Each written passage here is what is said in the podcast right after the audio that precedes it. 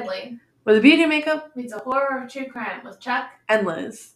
Okay, so I got a lot of my information from a documentary I watched called Unraveled, the Long Island Serial Killer. And the hosts were Alexis Linkletter and Billy Jensen. Why are you looking at me like that? I don't know, you're looking at me like I'm fucking crazy. I just won't look at you. Oh, oh my god. Okay, trigger warnings rape, sexual assault, murder, child murder, prostitution. It's not called prostitution anymore, is it? What what does that fucking mean? I think it's sex work. I think prostitution is like more derogatory now. We'll leave it in. Did prostitutes say that? I don't know. I don't talk to prostitutes. Because I feel like a lot of these things, when they're like, it's offensive, aren't from people from that actual group. It's like the amount of people, the neurotypical shit being like, it's people with autism, not autistic people. Like, autistic people give a shit. Oh my god. Can you get my face while you're up? Yeah. If you're coming in, you better be screaming. You coming in? Okay then.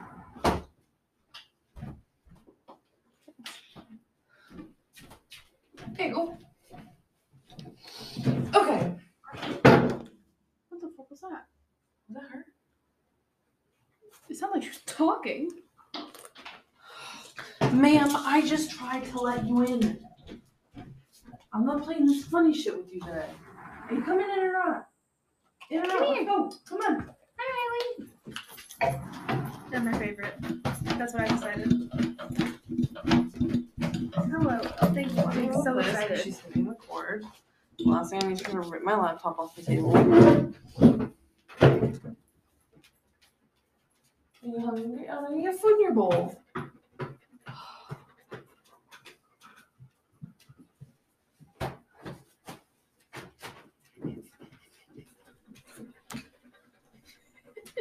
Happening? Okay.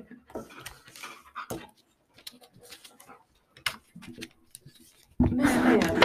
I love the smell dog breath in the morning. You're just so much. And now she wants out again.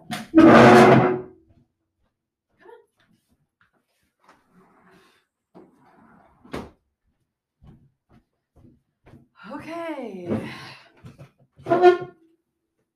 So this whole documentary got started because Alexis has an old friend from high school who reached out to her while he was in jail and told her that he has some important and dangerous information about some high up people in the Suffolk County Police Department. But he's afraid that if he speaks out publicly, pub, publicly, Publicky. publicly, publicly, he'll be killed. This man's name is Christopher Lo- Loeb. Loeb. Chris. Chris. Chrissy boy. So basically, she starts doing her own investigation with Billy as they have a podcast together called Unraveled. Okay, so Shannan Gilbert was a 23 year old sex worker when she went missing on May 1st, 2010. She had called 911 and was on the phone with them for 22 minutes while she was like being attacked, but the tape has never been released. While searching for her body, officers came across several other bodies within the same area on Long Island. There would end up being 11 victims in total from December 2010 to December 2011. Basically, detectives wouldn't have even known that there was a serial killer if Shannan hadn't gone missing and like called 911, but her body was the last one to be found. Interestingly enough. So obviously, after they find all these bodies in the same general area who all died the same way, they know that they have a serial killer on their hands and start investigating. I would also like to point out that there were 11 victims found between 2010 and 2011, but it's believed that there could be 16 victims dating back 20 years Total. total. Um, the bodies were found in waves. So first we have Maureen Brainard Barnes. Um, she's from Norwich, Connecticut. She was 25 when she disappeared. She was last seen on July 9th, 2007, saying that she planned to spend the day in New York City. Uh, she was never seen again. Maureen, who Maureen, who was a mother of two, worked as a paid escort on Craigslist to pay the mortgage on her house. She'd been out of the sex industry for seven months, but she started up again in order to pay her bills after receiving an eviction notice. Yeah. Her body was found in December 2010. Shortly after her disappearance, a friend of hers, uh, Sarah Carnes, received a phone call from a man on an unfamiliar number. The man claimed that he had just seen her and that she was alive and staying at a whorehouse in Queens. He refused to identify himself and could not tell Carnes the location of the house. He told Carnes he would call back and give her the address, but he never called again. Shocking. Yeah, because it's bullshit. Exactly. Carnes said the man had no discernible New York or Boston accent. Okay. Um, but like many of the victims, Brandon Barnes was very petite at 4'11 Oh shit. and 105 pounds, and she had been strangled. She's teeny. Small. A lot of them are. And- So maybe the whoever it is isn't a big guy. Yeah, exactly. And like, I'm trying to see. I think there were other ones who were f- went missing earlier. Okay, so she was 2007. Okay. So she was one of the first ones to go missing. Mhm. He also could have been like working up to bigger people. So then there's Melissa Bartholomew. Um, she was 22, 22, 24 of Erie County, New York. She went missing on July 10th, 2009. She had been living in the Bronx in New York and working as an escort through Craigslist. Same as the So I last get- woman. Yeah. Yes. A connection. On the night she went missing, she met with a client, deposited $900 in her bank account. That must be real Dang. fucking nice. And attempted to call an old boyfriend, but he didn't pick up. Beginning one week later and lasting for five weeks, her teenage sister, Amanda, received a series of vulgar, mocking, and insulting calls from a man. Sounding familiar? Mm-hmm. Who may have been the killer using Melissa Bartholomew's cell phone. Oh, from her own cell phone. Yes. The caller asked if Amanda was a whore like her sister. The calls became increasingly disturbing and eventually culminated in the caller telling Amanda that her sister was dead and that he was going to watch her rot. Police traced some of the calls to Madison Square Garden, Midtown Manhattan, and Massapequa. Massapequa? Massapequa? But were unable to determine who was making the calls. Bartholomew's mother noted that there were a lot of calls to Manorville from her daughter's phone around the time of her disappearance, which is like kind of near um, Gilgo Beach, which is Mhm. where like the bodies are found. I think it's like 40 minutes away. I looked it up. Okay. Bartholomew was 4'10 and 95 pounds and had been strangled. So another small bean. Yeah. Small lady. Okay, so then there's Megan Waterman of South Portland, Maine, who went missing on June 6th, 2010, after placing advertisements on Craigslist as an escort. The previous day, she had told her 20 year old boyfriend that she was going out and would call him later. At the time of her disappearance, she was staying in a motel in a lot of weird names. It's H A U P P A U G E, I can't Hapog? that in my. Hapog, New York. Yeah, that seems right. Hapog. Hapog. 15 miles northeast of Gilgo Beach. Her body was recovered in December 2010. Waterman was a mother of one and had become a victim of sex trafficking. Waterman was 5'5. She had also been strangled.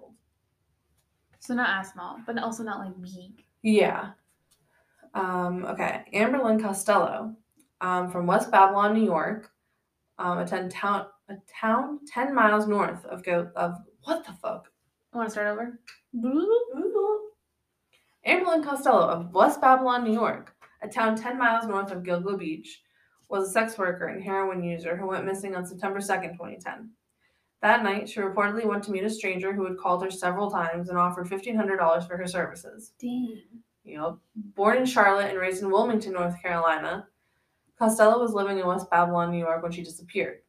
Her family believed that she was in a residential drug rehab center, and so she was not immediately reported missing when she stopped responding to messages and phone calls. Okay. Prior to moving to West Babylon, Costello had been living with her second husband in Clearwater, Florida, and was working as a waitress. Costello's drug addiction began when she was a teenager. She had been sexually assaulted by a neighbor when she was six years old. Yeah. She was 4'11 and weighed approximately 100 pounds. She had been strangled. These women are known as the Gilgo Four when they were found in Gilgo Beach. And they were the Um, first four found. Yeah. Um, and then four more sets of remains were discovered on March 29th and April 4th, 2011. All the remains were found in another area off the Parkway near Oak Beach and Gilgo Beach, within two miles and to the east of those found in December 2010. But they're still in like the same stretch. Okay. Yeah. Uh, the newly discovered victims were Jessica Taylor, Valerie Mack, an unidentified woman dubbed Jane Doe Number Three or Peaches, and an unidentified toddler who was the daughter of Peaches. Why peaches? I think. Okay. Suffolk police subsequently expanded the search area up to the Nassau County border, looking for more victims.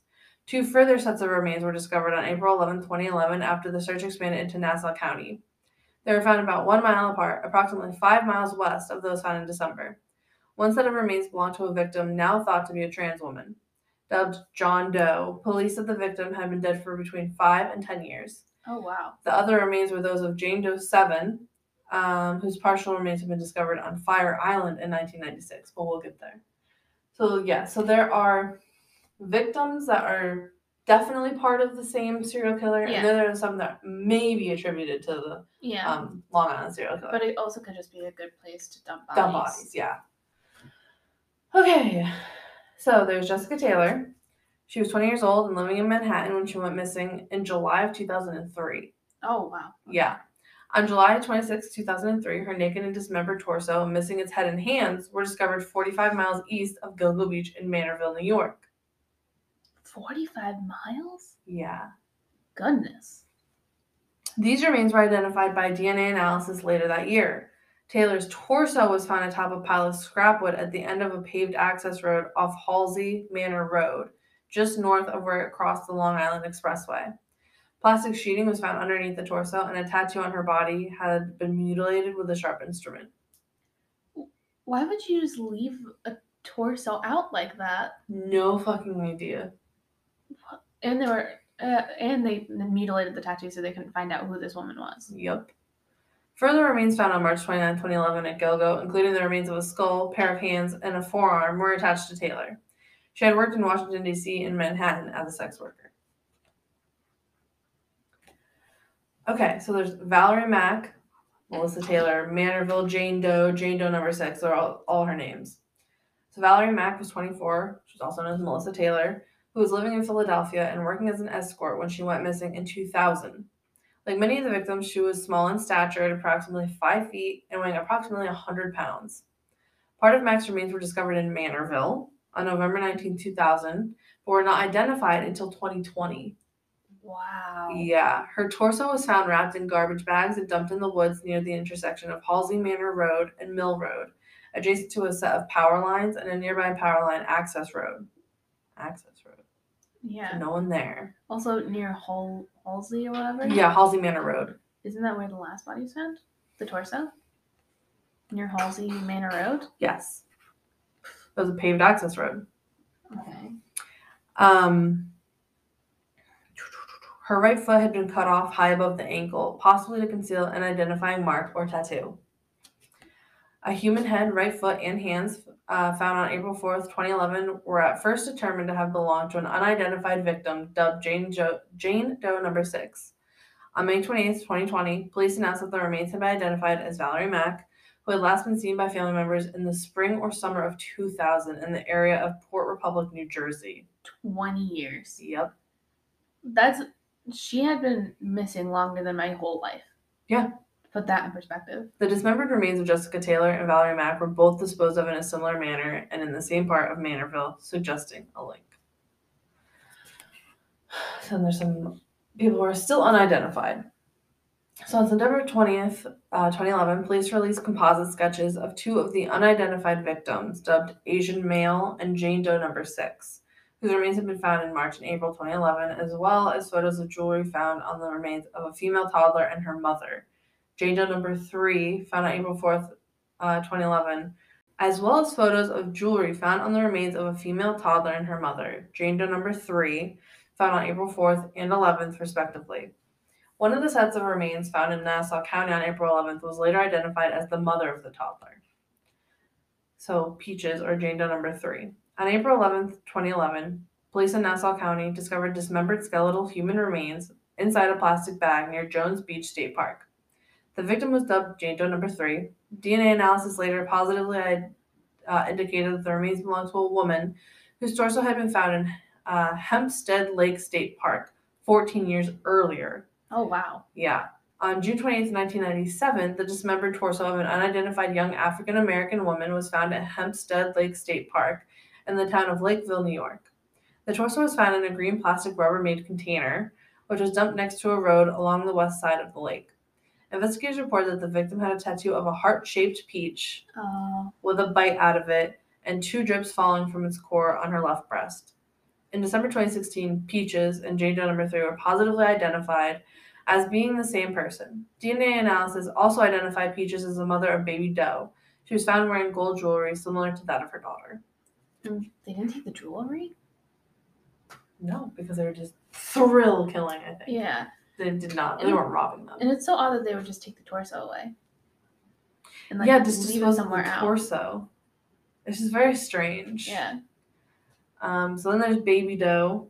Um, a third set of remains, the skeleton of a female toddler between 16 and 24 months of age, were found on April 20 on April 4th, 2011, about 250 feet away from the partial remains of Valerie Mack.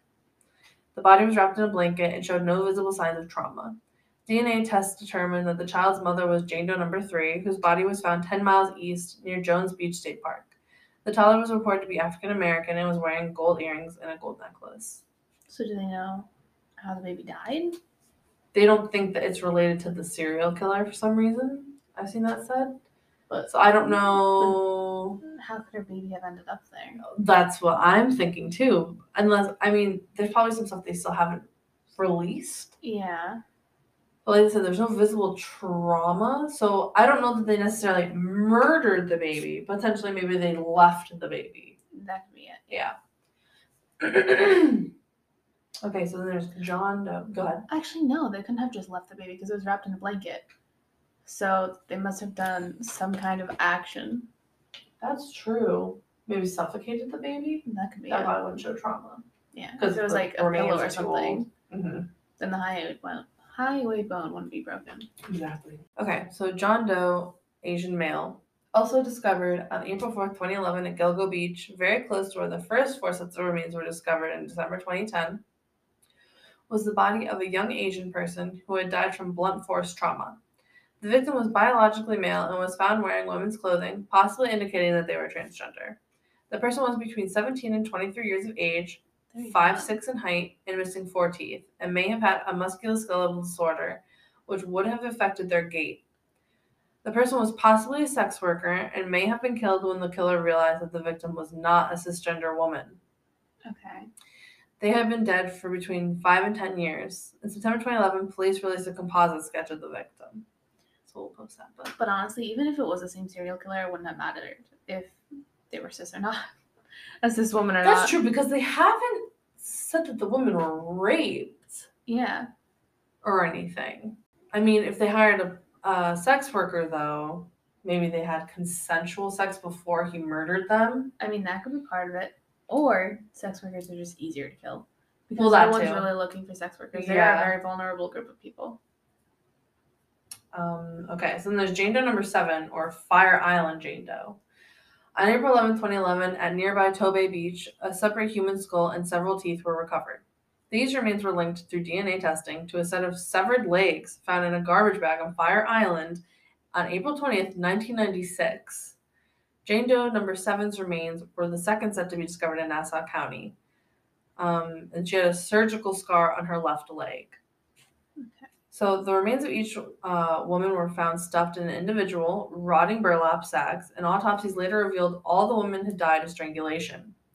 Such a gruesome string of crimes were essentially unheard of on Lo- Long Island as the authorities continued and widened the scope of their search. Their grim discoveries continued to increase. Shannan, though. On December 13, 2011, police announced that the remains of Shannan Gilbert had been found in a marsh about half a mile from where she had disappeared. A week earlier, some of her clothing and belongings had been discovered in the same vicinity. Gilbert was last seen banging on a resident's door and screaming for help before running off into the night. Gilbert made an emergency 911 call that night saying that she feared for her life. Police have stated that the death of Gilbert, an escort who, uh, whose disappearance triggered the search during which the first set of bodies was found, is not related to the Long Island serial killer case, allegedly. Okay. Gilbert's now deceased mother, Mary Gilbert, however, strongly advocated for the theory that Shannan Gilbert had been murdered by a serial killer. I mean, I'm hoping there's something that the police know that like That the we mother don't. did not, and that, that Yeah. we don't. But we'll get to it. Okay, so those are identified other possible victims. There's Tina Elizabeth Foglia. 19 year old Tina was last seen alive in the early morning hours of February 1st, 1982. 82? Yes, at the Hammer's Head Rock music venue on Sunrise Highway, West Islip. She had hitchhiked from her home to the venue to see a friend performing with Queens based band Equinox. Equinox? Equinox. Equinox. Her remains were discovered by Department of Transportation workers on February 3rd on a shoulder of the Sagtikos State Parkway in Suffolk County. Still Suffolk County. Her dismembered body, which had been placed in three separate plastic bags, was found a few miles north of the Robert Moses uh, Causeway, which leads to Gilgo Beach and Oak Beach. Okay. A diamond ring that Foglia was known to wear was missing, and the DNA of an unknown male was found on the garbage bags. Police have not ruled out the possibility that Tina was an early victim of the Long Island serial killer, but have stated that a connection is not an active avenue of the investigation. Okay. So if like we find any evidence that connects it, cool, but we're not actively looking for that. Yep. So then, under the identified possible victims is Shannan Maria Gilbert. Um, she was an escort who may have been a victim. Uh, she left for a client's residence in Oak Beach after midnight on May 1st, 2010. At 4:51 in the morning, 911 dispatchers received a panicked phone call from Gilbert, who can be heard saying that there was someone after her and that they were trying to kill her. She was last seen a short time later banging on the front door of a nearby Oak Beach residence and screaming for help before running off. After 19 months of searching, police found Gilbert's remains in a marsh, half a mile from where she was last seen. In May 2012, the Suffolk County medical examiners ruled that Gilbert accidentally drowned after entering the marsh. Uh, They believe that she was in a drug induced panic and have concluded that hers was death by misadventure or inconclusive. Her family believes she was murdered. On November 15, 2012, a lawsuit was filed by her mother, Marie Gilbert, against the Suffolk County Police Department in the hopes of getting more answers about what happened to her daughter the night she went missing. Due to the controversy about Gilbert's death in September 2014, famed forensic pathologist Dr. Michael Baden agreed to conduct an independent autopsy of Gilbert's remains in hopes of determining a clear cause of death. Upon examination of Gilbert's remains, Baden found damage to her hyoid bone, okay. suggesting that strangulation may have occurred. He also noted that her body was found face up, which is not common for drowning victims. How'd they flip over? Exactly. Despite this, her death is still officially listed by police as an accident. I think she was murdered. I'm not sure it was. LISK though. It could have been um, someone else. It could have been like a client of hers or whatever. Yeah, but I don't agree that she drowned. Yeah, I don't think she drowned. That sounds fishy to me. Was in Especially- the marsh. Because of her damaged hyoid bone. Yeah. You don't get that from drowning. How would that happen? Exactly. And being flipped over. Come on. We're 25 And, minutes. like- Should I stop? Uh, well, I have a final thought, so maybe after that. And also, I don't know. Maybe they should release at least part of the call because if she was like in a drug-induced haze or whatever, you would be able to hear that. That is a good point. But if she sounds clear and is like, "Someone's trying to fucking kill me," But like there It'll be must be obvious. something on that call. or Like that would be a reason that they wouldn't want people to hear. Mhm. or it is really clear that she's not on drugs. You may be correct. We will get to that. okay. Maybe, maybe there's someone's voice on the call, Exactly. like a male's voice. Exactly. I don't know. I don't know, Man, man. listen, just the thought. On July 23rd, 2016, Marie Gilbert, which is Shannan's mother, was murdered in her home in Ellenville, New York. Later that day, her younger daughter, Sarah Elizabeth Gilbert, No. was arrested and charged with the stabbing death of her mother. Uh. Yes. On May 6, 2020, the New York State Supreme Court ordered Suffolk County Police to release Gilbert's 911 call recording, denying their request to withhold it after more than 10 years. The tapes were released to Gilbert's estate attorney, John Ray, a short time later. Under the court order, Ray is barred from discussing the specifics of the call. He did, however, comment that the nature of the calls contradict what Suffolk Police Detective Vincent uh, Steffen had described in earlier reports about the calls from that morning. Specifically, Gilbert's tone had been described by Detective Steffen as calm and indicated no desperation. After what? reviewing the tapes, Ray claims that this is not true. How can you say someone's going to kill you? Yeah, In a "Oh, calm- they're gonna kill me. So like, I think someone's trying to kill me. It's like the weirdest thing. No like, big deal. You know? So there's Andre Isaac, who was a professional drag queen known affectionately by his stage name Sugar Bear. I, I like love that. that. He was 6'5 and was 25 years old when he disappeared from East New York in November 2002. Isaac's torso was found in Arverne, Queens, on Beach 63 Street, close to the boardwalk, on December 17, 2002. On January 25th, 2003, his head was discovered by ice skaters, ice skaters, ice skaters, Ace ace skaters in East Mill Pond in Moriches, New York, in Suffolk County, with a single bullet wound to a temple. His arms and legs were later found several miles away in plastic bags. Isaac's case was added to the Suffolk County Police Department Gilgo News website in 2020. Suffolk. Come on, guys. Come on, guys. That's what I'm saying.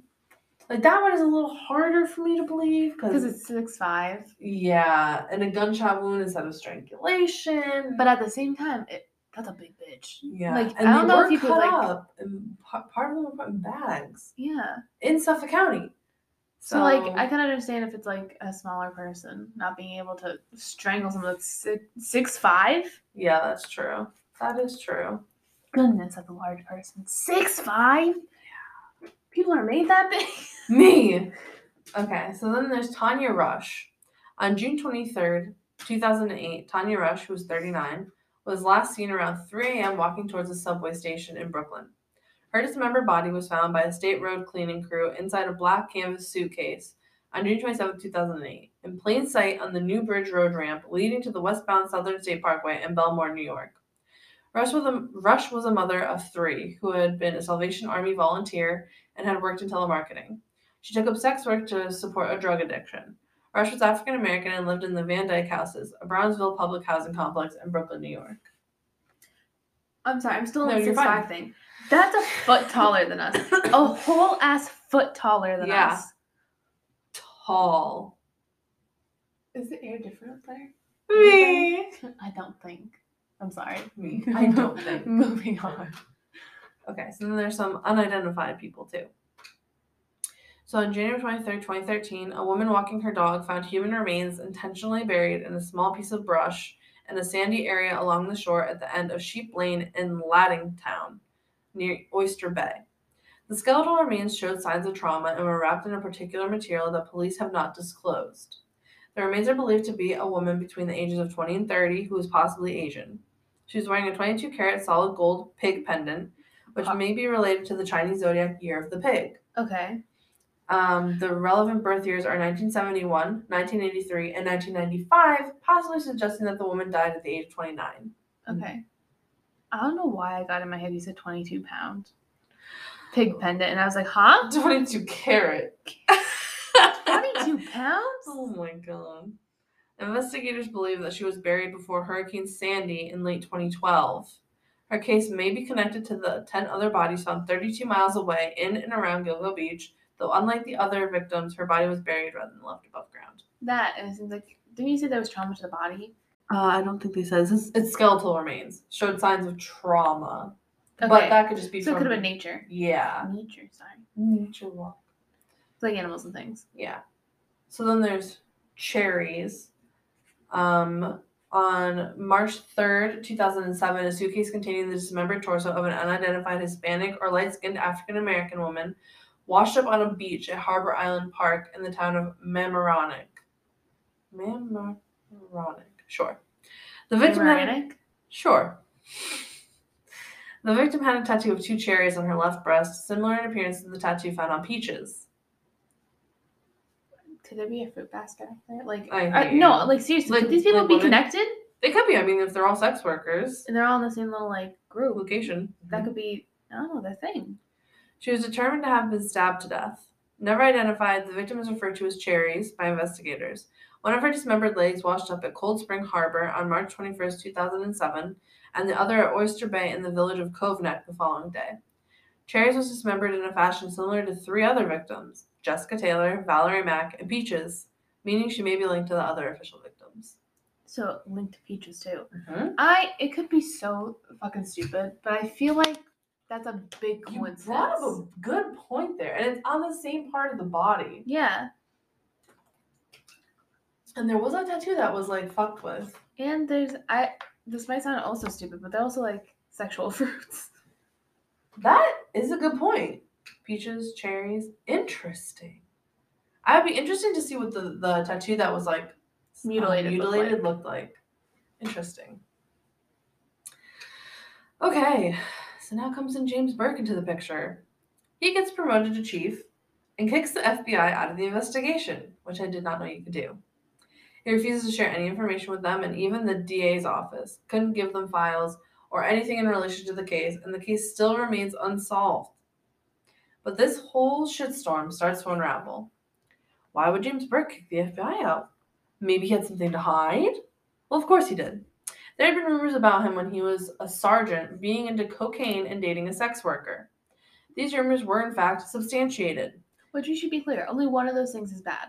Yes, um, do not do cocaine. Thank you. No. Especially not when you're a police officer. Thank you. He was moved to another department and lost 15 vacation days. So just a slap on the wrist, you know. days. For No cocaine? How about checking you in somewhere? Yeah, and dating a sex worker. Well, while I personally don't think it's wrong, it's technically Illegal. illegal. Yeah. So, I didn't even think about it like that. and I'm then like, sex workers. and then even after that, he kept getting promoted. I'm not sure. Why? Well, because he was lucky enough when he was a teenager to help out the DA Mhm. with a case. And then the DA took a liking to him. And I guess in Long Island, the way that it works is that the DA gets to decide who gets promoted in the police department. Which is stupid. It's very weird.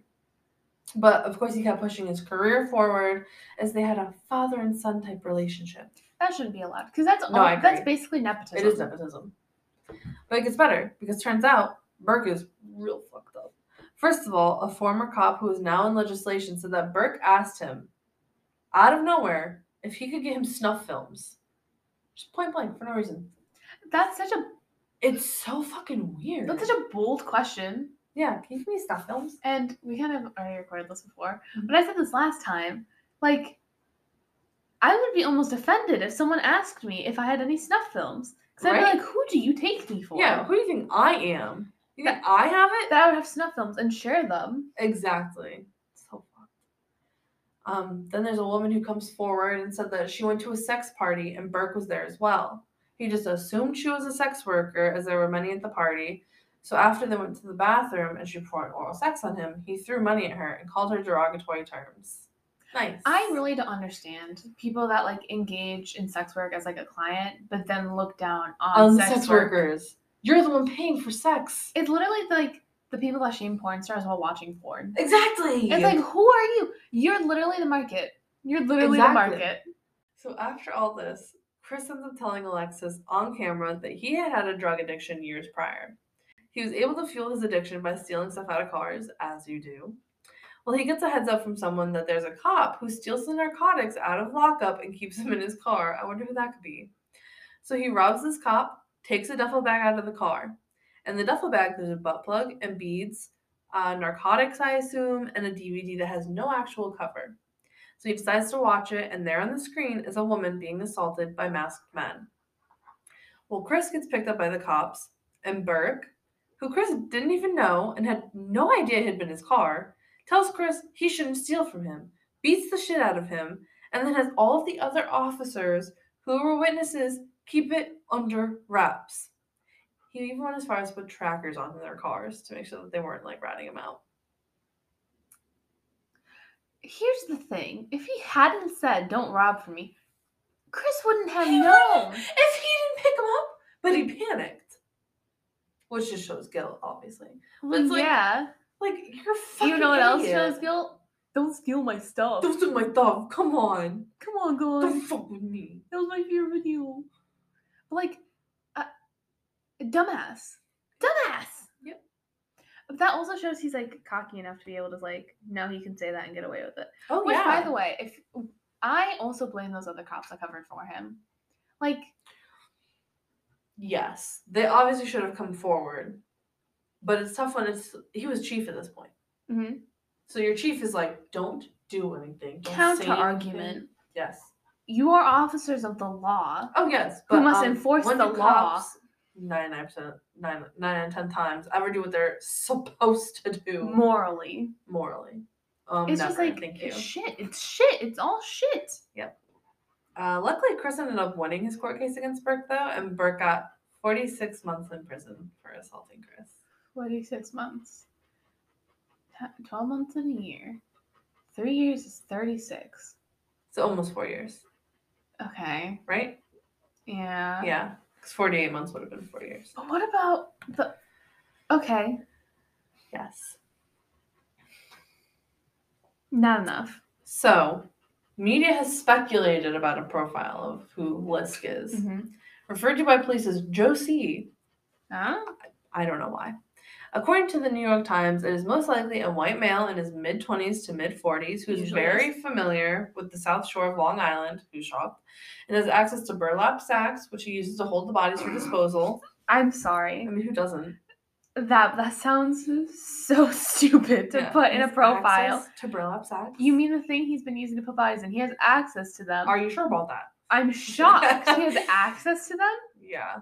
He may have a detailed knowledge of law enforcement techniques. I wonder why. Huh. And perhaps ties to law enforcement, Really? which have thus far helped him avoid detection. Wow. Newsday reporters speculated that serial killer Joel Rifkin, a former resident on Long Island, may have been responsible for some of the older remains, potentially. So, Newsday reporters speculated that serial killer Joel Rifkin, a former resident on Long Island, may have been responsible for some of the older remains found in March and April 2011. Four of the victims' complete bodies were never found. Okay. Like four people didn't have complete bodies found. Fair, okay. In an April 2011 prison interview with Newsday, Rifkin denied having anything to do with uh, recently discovered remains. Allegedly. I mean, him saying that is an alleged. Well, no. he did say that. so now we'll talk about suspects and persons of interest. So there's John Bittrolff. On September 12th, 2017, Suffolk County prosecutor Robert Biancavilla said that John Bittrolff, a Suffolk County resident convicted of murdering two sex workers and suspected in the murder of a third, was a suspect in at least one of the LISK murders. Okay. Biancavilla stated that Bittrolff was likely responsible for the deaths of other women and that there were similarities between the Gilgo Beach crime scenes and Bittrolff's known murders, for which he was convicted in May 2017 and sentenced in September. Bittrolff was arrested in 2014 after his DNA was found on two murdered women, Rita Tangredi and Colleen McNamee, whose bodies were found in 1993 and 1994. Mhm. The match had been made through DNA submitted by his brother, who was convicted in 2013 in an unrelated case. Bittrolff was convicted in May 2017 of th- these murders, and in September sentenced to consecutive terms of 25 years for each murder. Can you imagine if I got arrested and then because of that you ended up getting arrested for something you did? Fucked. I mean, it is what it is. The Suffolk County Police did not comment on the prosecutor's statement due to the active homicide investigation of the LISK murders. Bittrolff's attorney rejected the prosecutor's assertion. Bittrolff lived in Manorville, three miles from where the torsos of LISK victims Jessica Taylor and Valerie Mack were recovered. A carpenter by trade, Bittrolff was a hunter who was said to enjoy the killing of animals. Oh, so he either way is a psycho. Uh, the grown daughter of Rita Tangredi, who was murdered by Bittrolff, was also the best friend of Melissa Barthelemy, Oh. who was one of the Gilgo Beach victims. Barthelemy's mother said that her daughter Melissa had a lot of calls to Manorville from her phone before her death. Hmm He lived in Manorville. okay. Then there's Joseph Brewer. Joseph Brewer, an Oak Beach resident, was one of the last people known to have uh, seen Shannan Gilbert alive. He hired her as an escort from Craigslist on the night of her disappearance. Brewer said that shortly after Gilbert arrived at his residence, she began acting erratically and fled his home. Gilbert was reportedly seen running through Oak Beach, pounding on the doors of homes in Brewer's neighborhood. Around this time, Gilbert called 911, saying that they were trying to kill her. Police, however, did not find any evidence of wrongdoing, and Brewer was quickly cleared as a suspect. Uh, I'm not saying he did it. What I am saying is that I'm not sure he didn't do it. Yeah. I don't think he's LISK by any means. No, I don't think so. I mean, has he been near any marshes? Did they swab his boots? Anything? Oh, Or are they just like, no, he was fine? Did they have a, did they have a conclusion in mind before investigating, or did they investigate and come to a conclusion? I mean, Because like, let's say, for instance, it was Burke. Mhm. Like, just throwing this out there.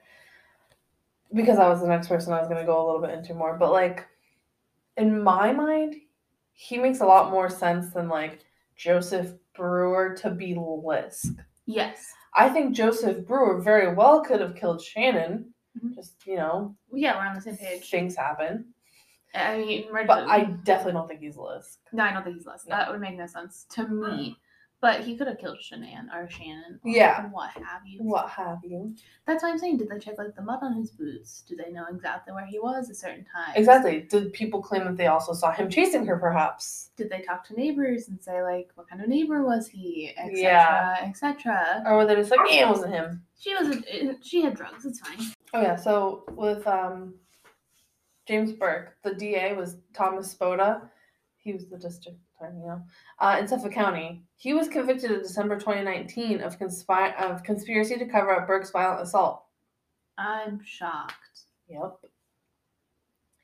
Uh, Christopher McPartland, who had been Suffolk County's top anti-corruption prosecutor, No. was also convicted of the conspiracy. No. yeah. What a dose of irony, though. Yep. Um, so then in December 2016, an attorney for Shannan Gilbert's family reported that an escort had stated that she suspected that Burke might be connected to the Lisk cases. The escort, who identified herself as Leanne, said that at one party she attended in April 2011 in Oak Beach, she had seen Burke drag a woman of Asian appearance by the hair to the ground. Leanne said that when she saw Burke at a later party in August 2011, she decided to engage in sexual activity with him. Don't understand why. Uh, but she described an experience in which Burke violently yanked her head during oral sex to the point where she began to tear up. Burke was unable to reach orgasm and proceeded to throw 300 to $400 at her afterwards. Who has that much money on them? Yeah. So then, our next one is Peter Hackett. Two days after Gilbert's disappearance, Peter Hackett, an Oak Beach resident and neighbor of Joseph Brewer, uh, phoned Shannan Gilbert's mother, Mari Gilbert. She later recounted that he said he was taking care of Gilbert and that he ran home for wayward girls. Three days later, he called Marie Gilbert again, denying that he had any contact with her daughter and that he had called and that he had called her.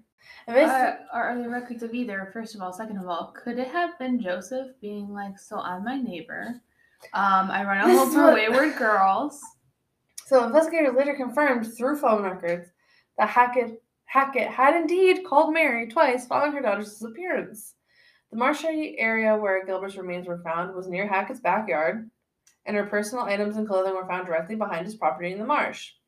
Gilbert's family filed a wrongful death suit against Hackett in November 2012, claiming that he took Gilbert into his home that morning and administered drugs to her, facilitating her death. The lawsuit was dismissed because it could not be proven that Hackett had administered drugs. Um, and then later, police revealed that Hackett had a history of inserting himself into or exaggerating his role in certain major events. Okay. Police later ruled out Hackett as a suspect in the deaths of Gilbert and the LISK victims. Hackett left Oak Beach and moved to Florida with his family not long after Gilbert's disappearance. Definitely, definitely not LISK because he seems too fucking stupid. Yeah, I think he's like put himself like That's on his big part of it. attention. And like, if his neighbor murdered someone, he's like, "What a great opportunity for me." Uh, so then the next person who, eh, I don't think he's Lisk, Mhm. But so two days after Shannan Gilbert's remains were found, businessman James Bissett took his own life while in a car at Mattituck Park. One of Bissett's businesses was a plant nursery, which was the main supplier of burlap in the region. So while I don't think he's LISK, I wonder if he was supplying the burlap. He could have been. We'll never know because he's dead. So, That's fair. yep. Yeah, maybe he rec- I don't know how, but maybe he was like, "Those are my burlap sacks." or like i mean let's say for instance it was james burke Mhm. he randomly asked people for snuff films Yeah. so like if he knew he was a fucking weird guy and he's like hey can i have some burlap and then all of a sudden people are showing up in burlap sacks Ugh. It could be unrelated though. it very well could be is just but for him to just randomly kill himself mental illness, you know. Illness isn't it so final thoughts what are you thinking who suits your fancy Allegedly, Burke has something to do with it. Allegedly, like to he me. may not be LISK, but he could be part of something. Mhm. Nefarious. LISK could be more than one person as well. What if this is a real conspiracy theory, and I might even cut this out? Me. What if all of these women and maybe man are being used to make snuff films? And that would make sense that they're dismembered, choked out, sex workers. It very well could be because like there was that DVD in Burke's bag Mm-hmm. that was essentially a woman being assaulted. So like snuff films part of a genre, if you call it that. No.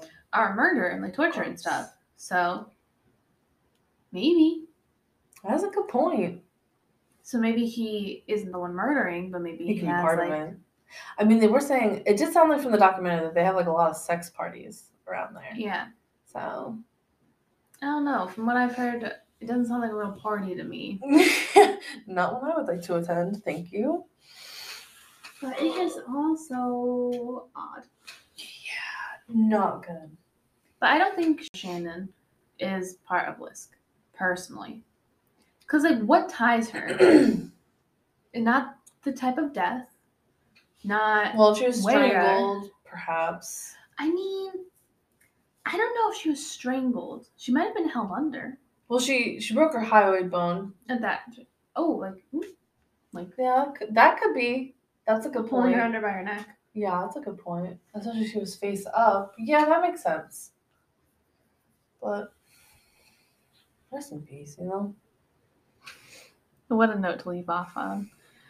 Uh, I. I think if Burke wasn't a thing in the PlayStation, this may have been solved by now. I agree. I, he very well could have gotten rid of evidence. every turn, turn it seems like he is just trying to get in the way of it being solved, and it's like, but why? Or maybe he's not LISK, but someone there is attached to him in some way of his wrongdoing. Yeah. So it's like if they do catch LISK, for example, Then they may catch him doing other things. or LISK is like, yeah, I killed these people, but I have no idea about her, or Yeah. whatever. And that could be James. Burke. yeah, Interesting. many theories, many theories. I Many still theories, would yes. like to see if there's any connection between Peaches and Cherry Yeah. because that seems like a big It coincidence. is very interesting. like a sexual fruit on the same part of the body Yeah, exactly. between two sex workers in the same area who were killed by the same person. Like maybe Potentially. potentially. Yeah, that would be interesting. Like are there See any if more out there? Exactly. Other sex workers who maybe have similar tattoos. Like uh, coconuts or some shit. Coconuts. No, no. Also get a nice eggplant. But that's not a fruit, Elizabeth. But do you have any kind of thoughts? Like, what do you think? I think if it's not James Burke, my like person is John Bittrolff. It wouldn't shock me. Like convicted of murder around that area. Like Have sex workers, correct? yes. So like it wouldn't shock me. But I don't know. I feel like the snuff films has to tie in somehow with Burke. Yeah. I mean, who know he very well could know John Bittrolff. You know what I mean? Or whoever LISK is. Yeah. And then like And then he gets snuff films from them. Yeah. Interesting. That would be very interesting to find out. I wish they would Mm. solve it. Get your shit together. Thank you. Yes. Me. Yes. Not so much to ask for. It's so weird that one of the victims' mom Was murdered. stabbed by her other daughter. You're right. Like that's as if she wasn't having a hard enough time. She's fucking stabbed by her own kid. and murdered. Yeah. What happened there? I guess that's it from us for this section. Yeah. All right, we done? Yeah. Lit. Okay, so for my section, I found some unpopular opinions on Reddit. Ooh. So we're going to be reacting to them. I don't know why I thought you were gonna say reactivating, and I was like, reactivating what? So some of these I think we'll agree with, some I think we'll disagree with, but either way, there will be some things to be said. Me. I always have a lot to say. Um, I ended up not putting the people's names because, like, I don't want to blow their spots. Oh, okay. Um, but yes, black eyeliner isn't suitable for everyone, and brown eyeliner is underrated. I feel like this is a weird opinion, but black eyeliner can drag some people's eyes down, like mine, and look too much. I'm not saying they shouldn't wear it. They should wear whatever they like. Personally, I think brown eyeliner is too soft. Oh, it's so soft and beautiful on blue or even green eyes. Even brown mascara looks amazing and natural, but I've never seen many people use it. It looks like brow gel. Yeah. What do you think? What do you hmm. think? I mean, I definitely have used like brown eyeliner before. I feel like it's more like softer look. Mm-hmm. I feel like black eyeliner has its place. I do feel like sometimes it does drag people's eyes down, but more not because of the black eyeliner, but because of how they apply it. Absolutely. Especially like older women, they don't put it in their waterline on the bottom. They just put it like, you know, at their lashes. Yeah. So it doesn't like, in my opinion, look right.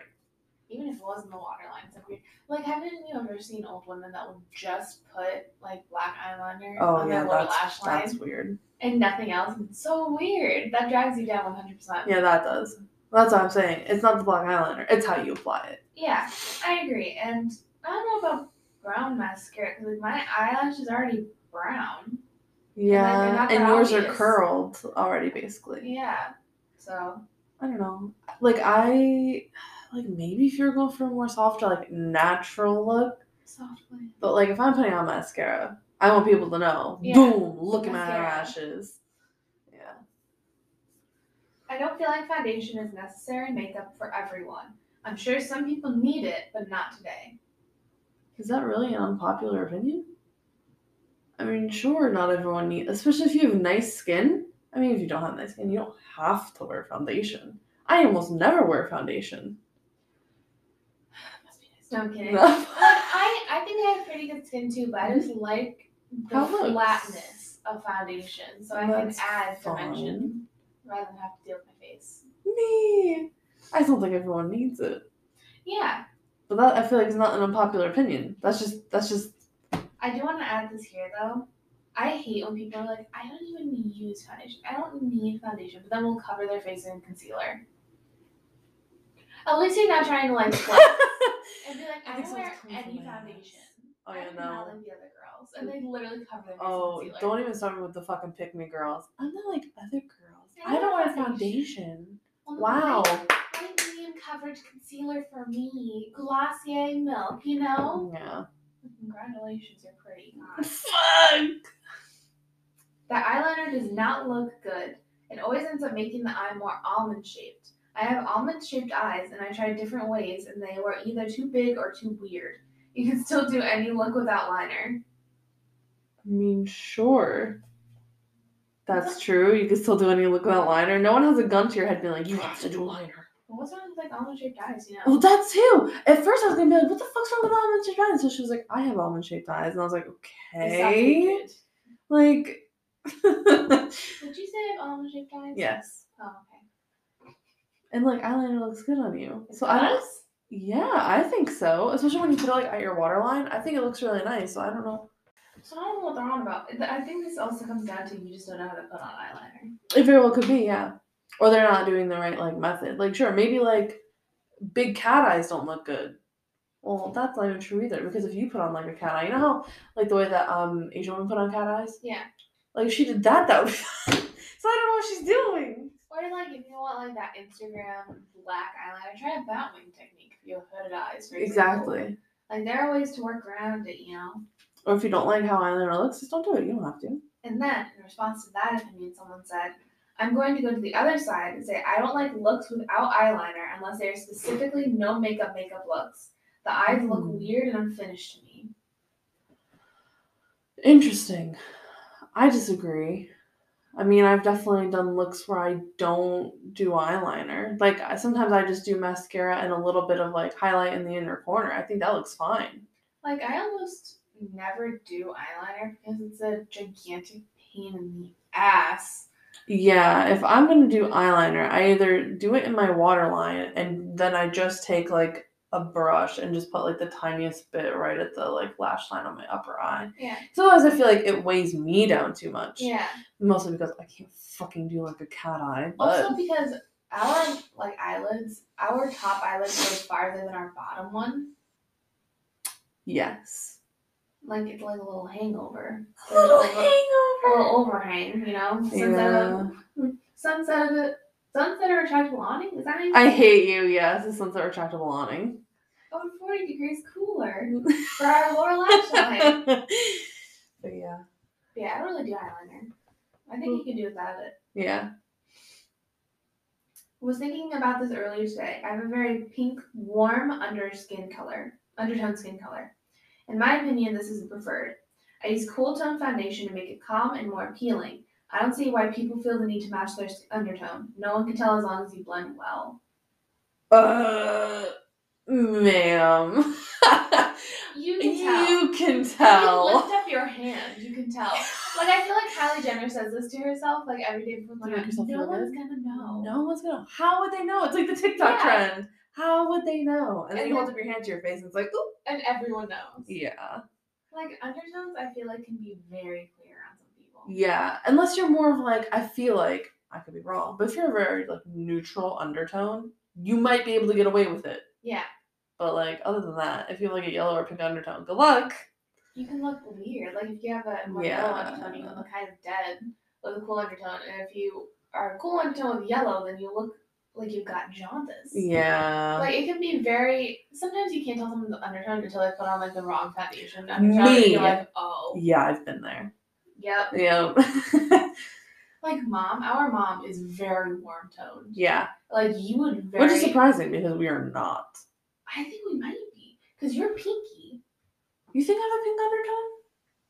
You're red as shit. Yes. Well, that's like my rosacea, but I don't see. And this is the problem. I never know. I think because like my concealer, Mhm. I have very little on, but it matches perfectly. It's neutral, so I don't know. This is the problem. This is part of why I don't wear foundation because it's hard to find one that matches. But Yeah, I did it. If I can do it, you can do it. thank you. I think I wear neutral. Yeah, I can see you being more neutral. You don't have a lot of pink. You don't have a lot of yellow. Do I fit? Like, does, is this Do? I fit? I think so. That I just went neutral. Wow. And then like, as oh, can you imagine being olive toned Breeze olive tones. That's gotta be tough. and trying to like wear a cool tone? Oh my god. No. No, no. Nobody can tell as long as you blend well. No one's been mm. telling you the truth. Yeah, someone's been lying to your They're like, face. She'll find her way on her makeup journey. I'm not gonna be that person. Like I'm picturing this woman. She's like, "Don't worry, I blended down my neck, and then it like ends right at the neck, and then you can tell the difference with the chest." Or she was turtle turtlenecks. Fuck. Best time to wear a striped sweater is all the time. I mean, we kind He of wanted to encouraged it. sing in too. We gotta encourage that one. Okay.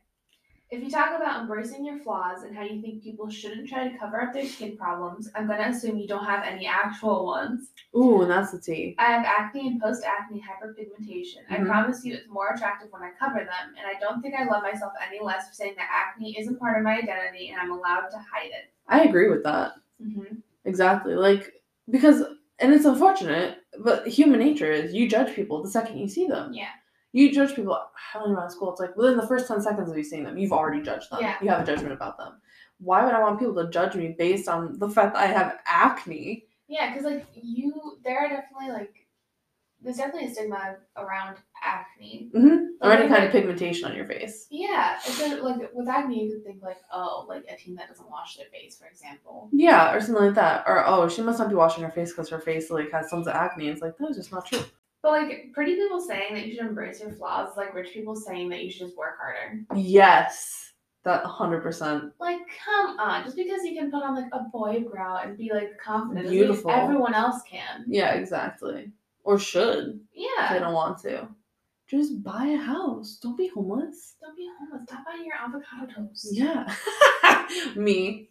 I've literally never had avocado toast. Oh, you're missing out. Am I? Am I really? I. Beauty gurus aren't responsible for your actions or the actions of the impressionable youth. Thoughts? Hmm. That's tough. I'm gonna go with it's more on the parents to make sure that their kids aren't being influenced by influencers.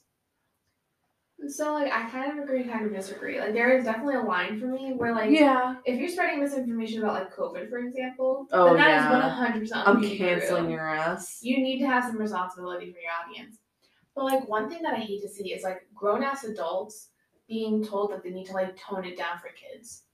Yeah. Then I think that's not on them to raise someone else's kid. Or, Yeah, like, hundred percent. Not make dirty jokes, not talk about smoking, whatever it is. Yeah. Like that's not If that's who they are. Yeah, it's not their Yeah. responsibility to protect someone else's kid. Yeah. You should be more on seeing what your kid's doing.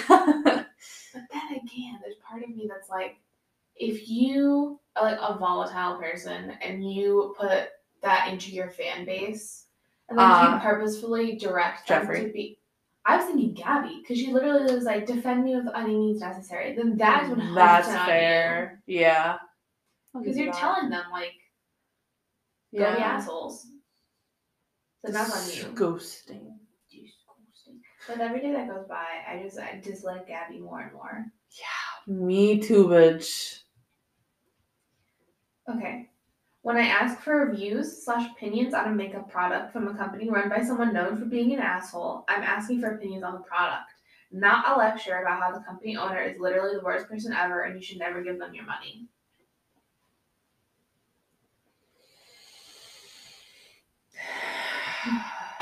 like, Good inhale.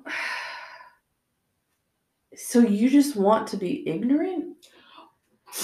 I, is that what you're saying? You just want to turn a blind eye to all the problems. Like, for instance, I love Shein. I should not love Shein as much as I do. Mhm. But once I found out that they have child labor, no.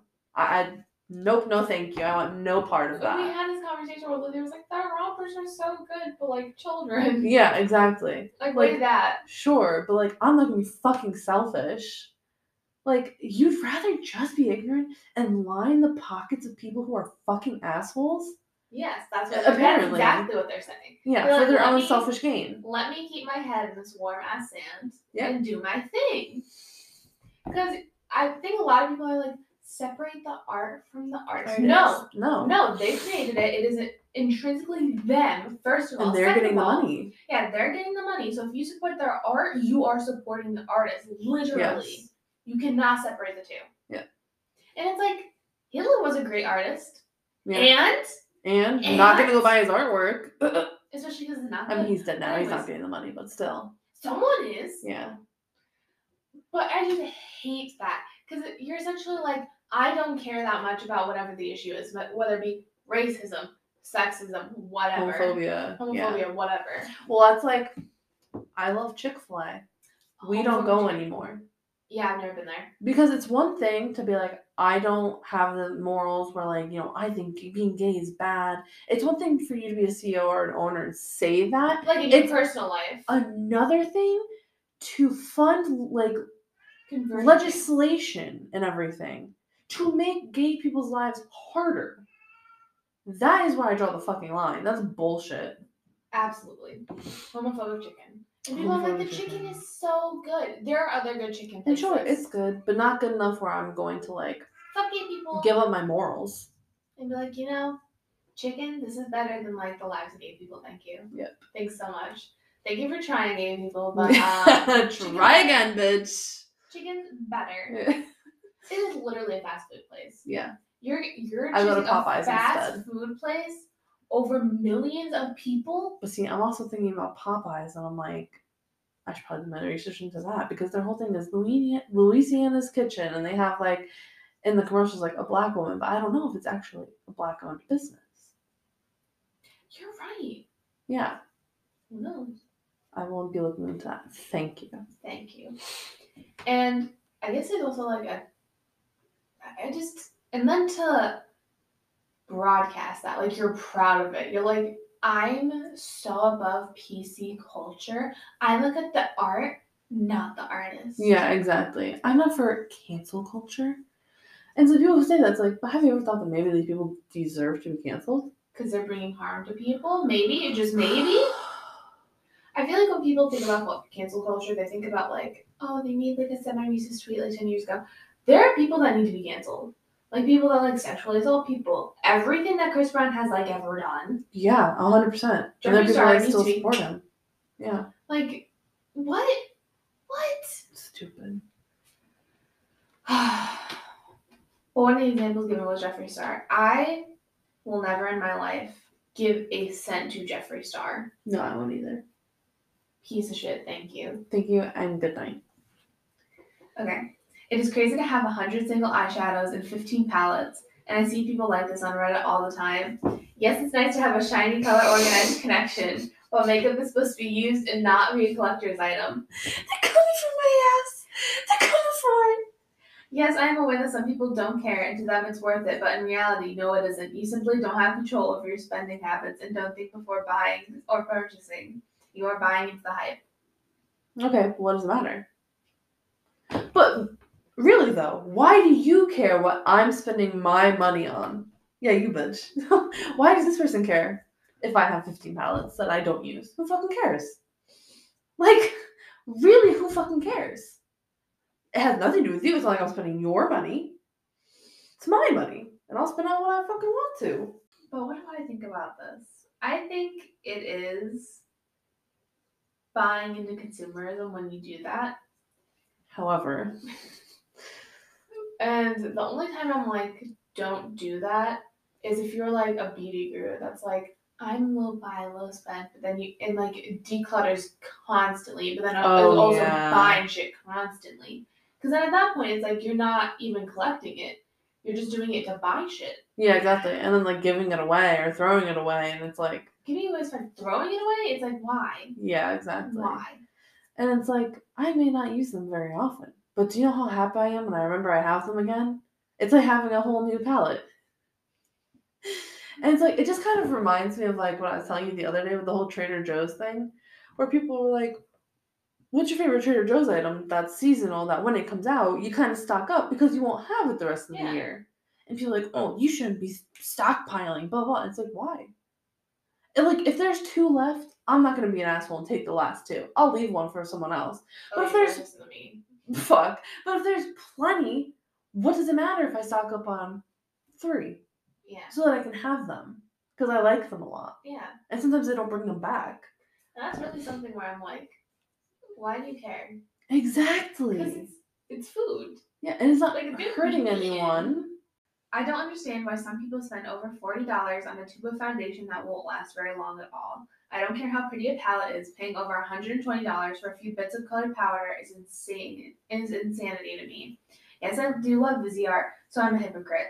Setting sprays are mostly useless. The Tatcha mist is just BS. The beauty blender is just a glorified one dollar egg sponge. La Mer or La Scam. So we got a lot to unpack here.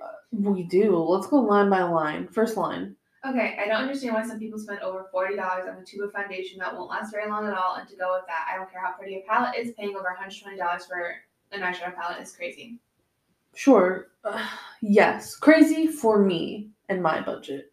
You know what I mean? It would be stupid for me to pay $120 when I make $30,000 a year. Yeah. If you're making six figures, that could be just normal splurging for you. Counter argument here. Yes. I think the more people that buy shit like that, you're encouraging it. And there is literally no way makeup can be worth that much. That there is good no way. It is like selling popcorn for fifty dollars. That's a good point. Like literally cents to make. I don't care whose name on it. It is literally the same amount to That's make. true. There's not that big of a difference in like price quality for making makeup. It is not worth that much. Period. That's true. Period. That's a really good point. So like if no one bought. Natasha Denona's palettes, she wouldn't be keeping them that price. That's true. And, like, and the- they don't cost that much to make, like you said. And like the amount of people that are like, mm, I hate how much it costs. Don't buy it. Don't buy it. If no one bought it because of the cost, Yeah, she would change the cost. Because she would have to. That is true. Like they know they got you by the throat. That's why they're like, okay, $120 for like four eyeshadows. Yeah. And like, oh, I don't remember who it was. But someone came out with like literally four pans and it was like a hundred dollars or something. And everyone was complaining about it. And then I was like, but how many people are gonna buy it for a YouTube video? Yeah, like, exactly. Is it worth it? How many people are gonna buy it just to see what the hype is? Yeah, exactly. Like it works. that's a good point. If people hadn't thought of that. it. That's why I think don't buy it because literally there's Yeah. no way to make it worth it. hmm Setting sprays are mostly useless. Disagree. I feel like once you find the right one, Like it changes your life. I use setting spray not even just to set my makeup. I use it to like refresh my makeup. I'll use Mhm. it after my powder stage of foundation, and it makes my foundation look so much more seamless. Yeah. Because it moisturizes it. You can use it to wet your brush to pick up pigments so Yeah. they look better. Like setting spray has so many uses, you're just not using it correctly. I like the Tatcha one too, but But it's really worth the money. I mean, I only got the like travel size. Yeah. I wouldn't buy the full Another size. one. It literally you cannot justify Yeah. the amount of money. But don't even start with me about La Mer. I'm I'm pretty sure it's- in the morning. La Mer is the one that has like a five hundred dollar moisturizer. No one be. Like five hundred dollars? I know damn fucking well it costs you pennies to make. Yeah. So you're having like a five hundred dollar profit. I can't even imagine. And when they're like, I, it's like. No matter how good the ingredients are, five hundred dollars? Unless there's fucking gold in there, bitch. Like No. The beauty blender is just glorified one dollar eight sponge. I agree. really? Absolutely, you can get the same sponge from Shop Miss A. Not sponsored, but I wish Oh, it okay, was. fair enough. See, if but if you're talking about like dollar store sponges, like the ones Yeah. that mom used to oh. use, Oh. those are shit. Like the triangles. But like Real Techniques has their version of like a one. Those are good. I have the orange one in Vegas. Yes. And I literally have this gigantic one I got from Shop Miss and it's great. I use it all the time. Yeah. So I don't think you need a twenty dollar beauty blender. No, and their foundation shades were awful. I feel like Oh, everyone just like forgot that. There's literally no reason to have that shade range. Yeah. And be like, oh, it's fine. I don't care if you added to it. It's too late. Yeah, it's facts. too late. Because then it looks like you added it because people were angry. And it's like, is the United States not racist because eventually they let black people vote? No. Exactly. No. Naked palettes are trash. I feel like every look is the same when you own one, and in the end, very boring. The first one was the moment. Like, Agreed. she was the moment. I had the naked palette. Well, I know because I used it. Yeah. I thought it was it was good for its time. Yeah. I would not buy it now. Really? Yeah. Like if the same exact one was put back on the market, you wouldn't buy it. I don't think so. Me. Wow. Why I was like, you only use neutrals. It's crazy. Well, I'm I- more into like pinks now. That's fair. That's fair. Yeah. I feel like if you have the color pop like coconut palette, like you're fine. Uh, do you really like Color Pop? I'll put that out there. And then like the naked heat and like the Okay, I liked the Naked Heat. That one I thought about buying. you. Beautiful. They were milking that brand. Yeah, you go. They were milking that shit. And they decided to shit on Prince's grave. Fuck yes, that. mm. Watching the top 10 beauty gurus for reviews is practically pointless. They all have sponsorships and brand relationships and use so many products that they never truly test anything. Yeah, I agree. Yeah, Because even if they're like not sponsored, giving a good review means getting more products, having a good relationship with a brand, Exactly. more brand trips, getting invited to things, potentially getting a sponsorship, etc., etc. yeah, Like everything you do is an exchange of money, power, whatever. yeah. when you're that big. Like I do not trust any beauty tutorials. No, especially Maybelline. Yes. Like you know, she doesn't fucking use Maybelline, and all of a sudden, I love Maybelline. She didn't YouTube series with them. Yeah, please. Like just be honest. Like Yeah. your viewers are going to see what you use. Yeah, they see right through you, bitch. Well, some do, some don't. Well, yeah, because people are so fucking far up her ass, they can't really see what's going on. I think caring about your makeup being vegan and cruelty free without caring about those things in your diet or caring about the environmental or social socioeconomic impact of the makeup industry is probably hypocritical and short sighted. I agree. Yeah, I agree, honestly. I agree. Like, and I don't really understand that because, like, I am not vegan, I'm not vegetarian, and I do not go out of my way to be like, is this makeup vegan? Is it Because, like- because you're not vegan. Exactly. Why do you? Why is there a difference between what you put in your body and what you put on your body? Yeah, exactly. Like there's the same amount of animal suffering. Like, honestly, and like, God, it is too late in the game to be starting to care now, but I'm very much starting to care, like, where things come from, like, how they're made. Like, if they're made from fucking children, that's fucked. If they're, like, not good for the environment, which is most big businesses, that's fucked. and I think what she means by it's too late to care. It's not too late to change her spending habits. It's just like the, the world is fucked. Yeah. Like it's too late in the, that aspect. Yeah, and I feel like I'm late to the game too, but I feel like it, it companies make it so hard to yeah. to truly be a, good for the vi- environment. Yeah, well, it's like 70% of, um, how do I say this? I just saw the statistic the other day. It's like only a hundred companies in the world are responsible for 70% of like the output, like Mhm. the like carbon emissions and things like that. And that's why I hate when people are like control your carbon. I could literally live with that car for the rest of my life, and it will not make a singular difference compared No. to all of the companies. Yeah, it's really them that need to be doing more. But no, it's But they're not going to. Guy. Yeah. But I, I really do think it's like so weird to preach about using cruelty-free makeup when it's like you, You aren't Meat. vegan. Yeah. like, what? Yeah. What? What is your priority? Animals are looking good? Yeah. Like, come on, come on. And by the way, I was vegetarian for a long time, Yeah. For what? Like, seven years. yeah, Jesus. Most of my childhood. I like it when my lipstick wears off. I like reapplying. It's glamorous. Part of the reason I even wear it is to look forward to when it wears off. I bought it to use it. My makeup is going to be around for years and years, and so is yours unless you actually use it. I don't mean to laugh, but like, pick me, choose me. I love reapplying my lipstick. It's glamorous. glamorous. She just wants to live her Marilyn Monroe fantasy. Yeah, Like, that's fine, but like, why are you preaching it to me? I like when my lipstick doesn't do its job. Yeah, I It's like when it doesn't oh my fucking There's something god. just so satisfying about all of my foundation melting off and having to reapply it. As you can guess, uh, we do not agree with that one. That's It just means you have to buy more lipstick and spend more money and give companies more money. That gives me pick me energy. I'm sorry. Like I think I've said this before, but I love Generation Z for coming up with the phrase "pick me girls." It is my favorite thing because they've been around forever, but they never really had a word for it. It's just like a low pick me girls, Pick and everyone girls. knows. Everyone knows. Yeah, it's so about. good.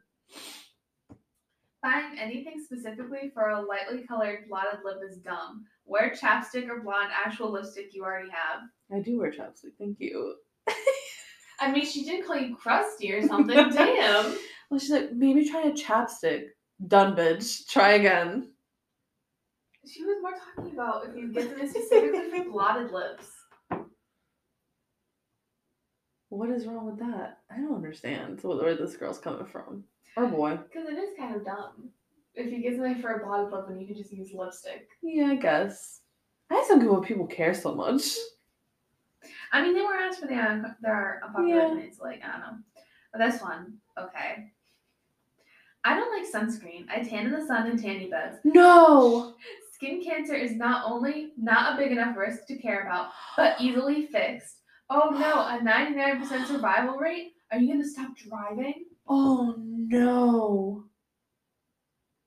Oh Trisha Paytas? no. Is that you, girl?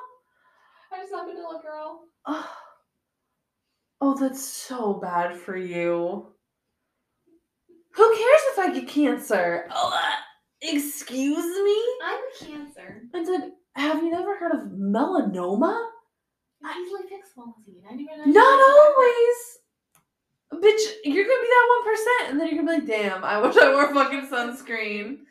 Oh my god. Like, that's okay. 99% survival rate. That does that doesn't mean people that are basically seeking out skin cancer like you are. Exactly. You're literally going to the sun and being like, try me, bitch. yeah. that takes into account everyone. Like people like me that have literally that literally don't that always outside. wear and always wear sunscreen and when I they always do. want wear sunscreen. yeah. Like Like I wear sunscreen all the time. Like my moisturizer has sunscreen, but I have still had moles that are not cancerous but abnormal and need to be checked on. Mhm. And I barely go in the fucking sun. Imagine this bitch. like it could just be genetics. I don't think people understand cancer. No, I really don't think so.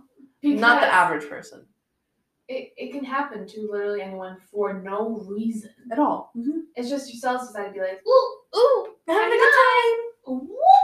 Yeah. So this person's stupid. Wear sunscreen and Yeah. try to stay out of the sun if you can. Oh my god.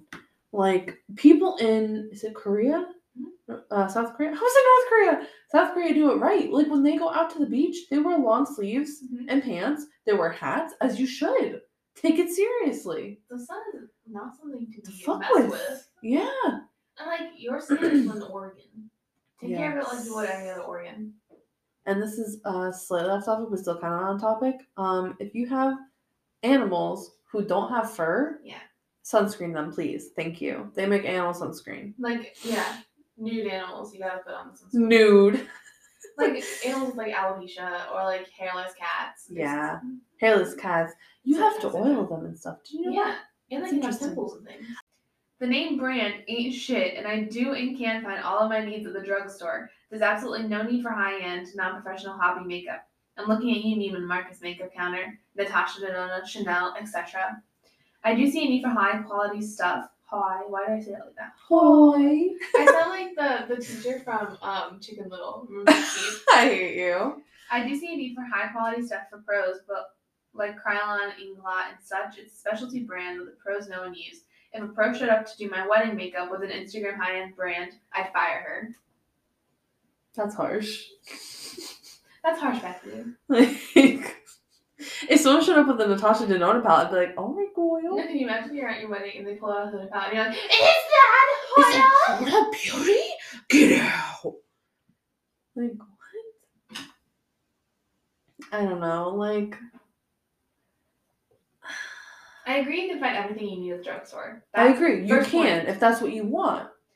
No, I mean like literally you can. Like if you want higher Oh. end stuff, sure, but you can find everything you need at the drugstore. Pretty much. The only thing you could argue is like maybe range, like skin tone ranges, but like Maybelline's got it covered pretty much. Yeah. Like got that shit on it's more like if you want like Fenty. I don't know. It's just kind of like I feel like what she's arguing is different. She says there's no need for higher end brands. Like if you Yeah. of see beauty gurus that's like, fair. if you want this, you need to have Fenty or Yeah, or whatever. that's fair. You don't need it. That's a good point. And then saying that she would fire a pro makeup artist that you, sound like a bridezilla then. The thing is, they're pros because of their skills, not their Not their. toolkit. Yeah, exactly. Like, Like if this woman showed up with LA colors, we'd have to talk. yeah, and I'd like, do you know what you're doing? yeah. Like, if Gordon Ramsay cooks with like a can of tuna, is he any less uh, of like a master chef? Yeah, exactly. Does he have a can of tuna? No, He can make that shit work. right? Yeah. It's like you don't need to have, be able to have like I don't know what's high end food. I don't fucking know. Caviar or whatever to be a master chef. Yeah. In the same way that if you give caviar to someone that can't cook, they're not suddenly going to be a master chef. If you give Yeah, someone- that's a good point. If you give a novice a pro palette, they're not suddenly going to be a professional. That's a good point. I dislike the look of lipstick on daily makeup, especially matte lipstick. I mean, what does she consider daily makeup? For some people, glam is daily makeup. I think she means like Natural. natural. I mean, like, I don't, I don't even know what to say to that. That's one of the things I don't even think about because it means so little to me. Yeah. yeah. Like, Like, if I just saw someone with a full face of to me, it would look weird if you had a full face of makeup and no lipstick. no, I think they just mean like an everyday look to like the store or whatever. Like whatever that means to you. Like, I- I like Like if I do a full, well, see, I keep going back to full face of makeup because I just keep picturing a full beat face and no lipstick. like I'm imagining you know Nikki's tutorials how she like does her face and then her lips if she just went out like that, and like I get foundation on my lips because I don't want like a Lines. ring around my Yeah, lip. ring around the rosy. I I don't see the issue with wearing lipstick. Like it can. Look I don't nice. know. I think it looks fine even if it's matte. What? Because I keep thinking of like a natural like face, and then just like more of like a like a nude, like a mauve kind of thing, Oh, mauve. mauve like lip, and I feel like that would look good. And like sometimes you just don't like your lip color, you know, but glosses are gonna cut it. exactly. Ooh, this one. Concealer under the eyes often just makes things worse. I feel like people usually look better just shading their foundation upwards towards the under eye and not adding an extra product on top. That's number one. They got like three in here. I think it depends on the person. For me, I can't wear like concealer most of the time under my eyes. My eyes are just underneath are just naturally like wrinkly. So it just like sets into the creases and looks like shit. But if you have like nice under eyes and you just have a little bit of darkness, like yours always looks nice. Thank you. um for some people, sure, like maybe for them it doesn't look right, but I think it would look weird. Like if I do foundation, I have to put concealer under my eyes. Yeah. Because otherwise, you look like a fucking clown.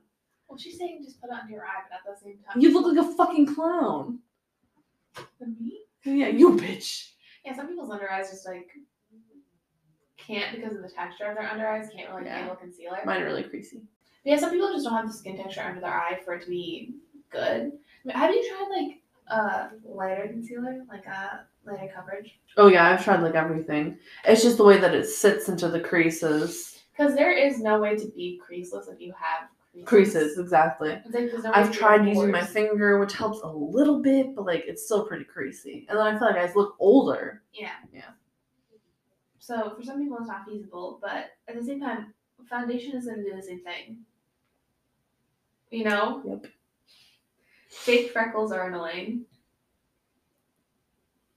Lizzie has a lot of freckles. I have I some do. freckles. For reference. Like I don't know. Sometimes I think they look cute. I don't know. I'm just not ninety percent of the time. I'm not one of those people who's out there being like, oh, look at them with their fake freckles. Who do they think they are? You know what kind of gets me too? Hmm. When people complain that like it wasn't popular or they were bullied about it when they were a kid and now they're like upset and popular, shouldn't you be upset that now kids that look like you aren't being bullied anymore? Yeah, shouldn't you be happy about that? Like, it was. Yeah. Me, me, me. It's all about me. I was bullied for having freckles, so now I want every other child to be bullied for having freckles too, because I have, that's how that works. Yeah. Setting power, with power, Setting power. Setting powder almost always makes your base look worse. Really? Look at this. this. can't see it. You can though. You can confirm.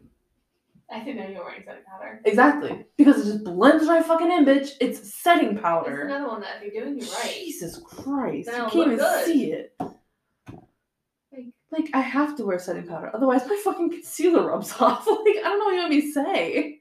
Like, I have to have setting powder. What do you see, it, or it's mean? going to be gone. It's going to be Yeah, and I get way too oily.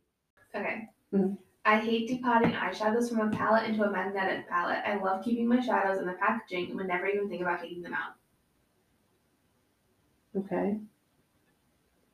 I mean, do, do you agree? Uh, This is the whole I gag mean, here. sure. I'm trying to decode this in my mind. Okay. I mean, sure. I wouldn't. I personally don't like depotting. That's not my thing. But I get the like the geek, You know, like I, I get why people do it. I didn't do it until I went on vacation and I wanted my palettes, but I had like six of them that I would want to take to get my looks to go with my outfit. So I just ended up depotting them, and they're color pop palettes, so it's so easy to just pop them back in. Yeah. Boop, boop, boop, boop. Well, exactly. It's like if you have like two colors from each palette that you want, it makes sense to put it in one palette if that's all you use. Mhm. And, like, not I looks. personally wouldn't do that. I love glitter as much as the next magpie, but the typical YouTuber Instagram inner corner highlight is hilariously overwrought. Honestly, it looks more like tears than a highlight. I don't know that I've ever seen anyone's come and like, what the fuck? You What know? is that? I don't. I. Yeah.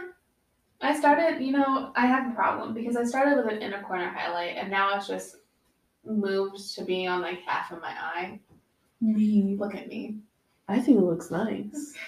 Why doesn't Kat Von D get shit on for packaging as much as Too Faced? Because everyone shits on Kat Von D. The Um, person. for packaging? Kat Yeah. Von D isn't even a fucking owner anymore. I think they mean the brand like KVD. Well, then call it KVD. It's not Kat Von D anymore. Okay, well, I'll just go with the KVD. KVD has ugly packaging too. Even when Kat Von D was there, it was ugly. Yeah, I'm not a huge. Even now, I'm just like, I have no need to buy KVD. Not one that's on my list at all. They're like everything about the brand makes me think like, oh, Makes me think of her Nazi husband. Thank you. in the words of RuPaul, nah, Me. you know, there's nothing about it that I'm like, oh yes, I like that. Hundred percent. Extending eyeliner into your inner tear duct makes everything look worse. Tear inner tear duct. Like you know Bella Hadid, I think that's what they're talking about. Which like if that's what they're talking about, you're wrong because she looks gorgeous. Me. I mean, yeah, I don't know, because I always extend mine like all the way down. Otherwise, I feel like it looks weird. It just stops for no reason. Maybe I mean all the way down to like, you know. Guess. Either way, I think it looks nice if you're going for that look. Like if you're going for like a cat eye, fox eye look. Yeah. Otherwise, mm, I can kind of see what they're getting at. Because it can't add that extra weight to your inner eyelid when naturally, if you were to like make it taper off, it would stop. I can kind of get at that point. Hmm. Oh, wow. Okay. The way this is phrased nine times out of ten, liquid lipsticks make people look like they have a prolapsed anus on their face. The visual that gave. Uh, I, I just made my mouth fall open. I don't. I disagree. I don't think I've ever seen anyone with a liquid, liquid lip and I've been like, oh, that looks gross. I don't know. I mean, I have. I Me. on myself. Hundred percent. But I also think maybe it's just because I didn't get like the right one, you know. I hate the Balm. I found the 50s quiche thing. Quiche? Kitsch? Kitsch thing? I see? Yeah, kitsch. Aggressively repellent. I mean, I guess I get where they're coming from, but I think it's like kind of cute packaging. I mean, everyone has to have a thing, and like, it's not that bad of a thing. Like, No. it's not KVD. Fuck. It's not Jeffree Star. I don't think it's necessary to wet your sponge for it to work properly. Oh, I disagree. Oh no. I use a dry Interesting. because I cannot take the feeling of a wet sponge on my face. I mean, that's fair. But I, for me at least, I don't think it blends as well if I don't have it like damp. Me. I mean, yeah, yours looks fine. You just have different skin than me. That's fair. It might just depend on your skin type. yeah. But I use a dry and it works perfectly fine. Interesting. Like, I hate wetting my I've tried a dry and I didn't think it looked as good.